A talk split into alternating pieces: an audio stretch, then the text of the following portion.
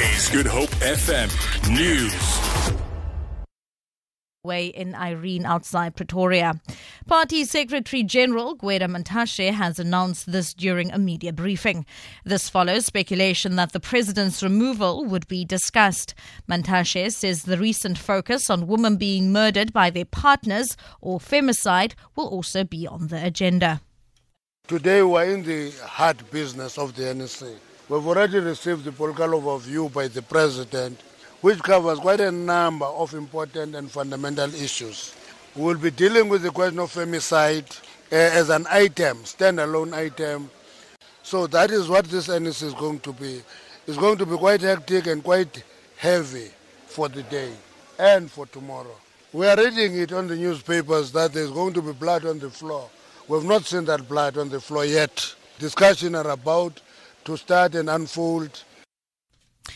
The legal status of prostitution has been highlighted in a report by the South African Law Reform Commission. As one option, the Commission has recommended that South Africa retain its status of criminalizing adult prostitution. As a second option, it says instead of prostitutes being criminally liable, their clients, pimps, and other role players could be held accountable. Justice and Correctional Services Minister Michael Masutha made the report and its recommendations public yesterday. Lila Magnus reports that organizations supporting prostitutions are divided. Organization Kwanele Survivors of Prostitution welcomed the report. I would ideally like to have the law look like partial criminalization, where people who are exploited, bought, and sold are not criminalized, but we uh, criminalize the perpetrators.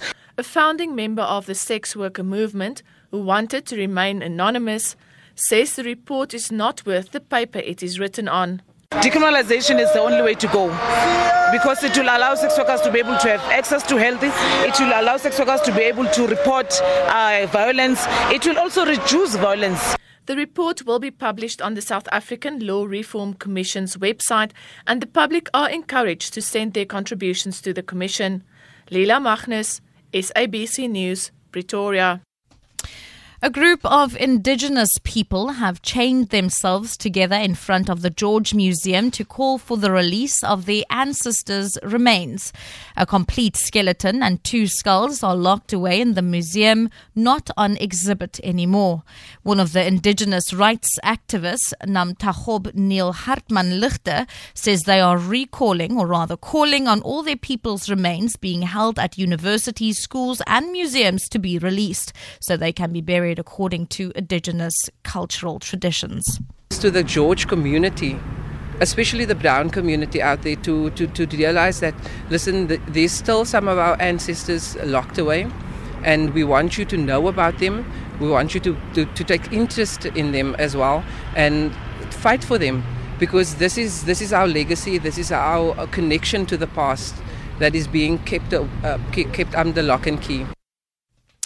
And finally, a female rhino and its calf has been killed and dehorned at Hluhluwe Imfolozi Park north of KwaZulu-Natal.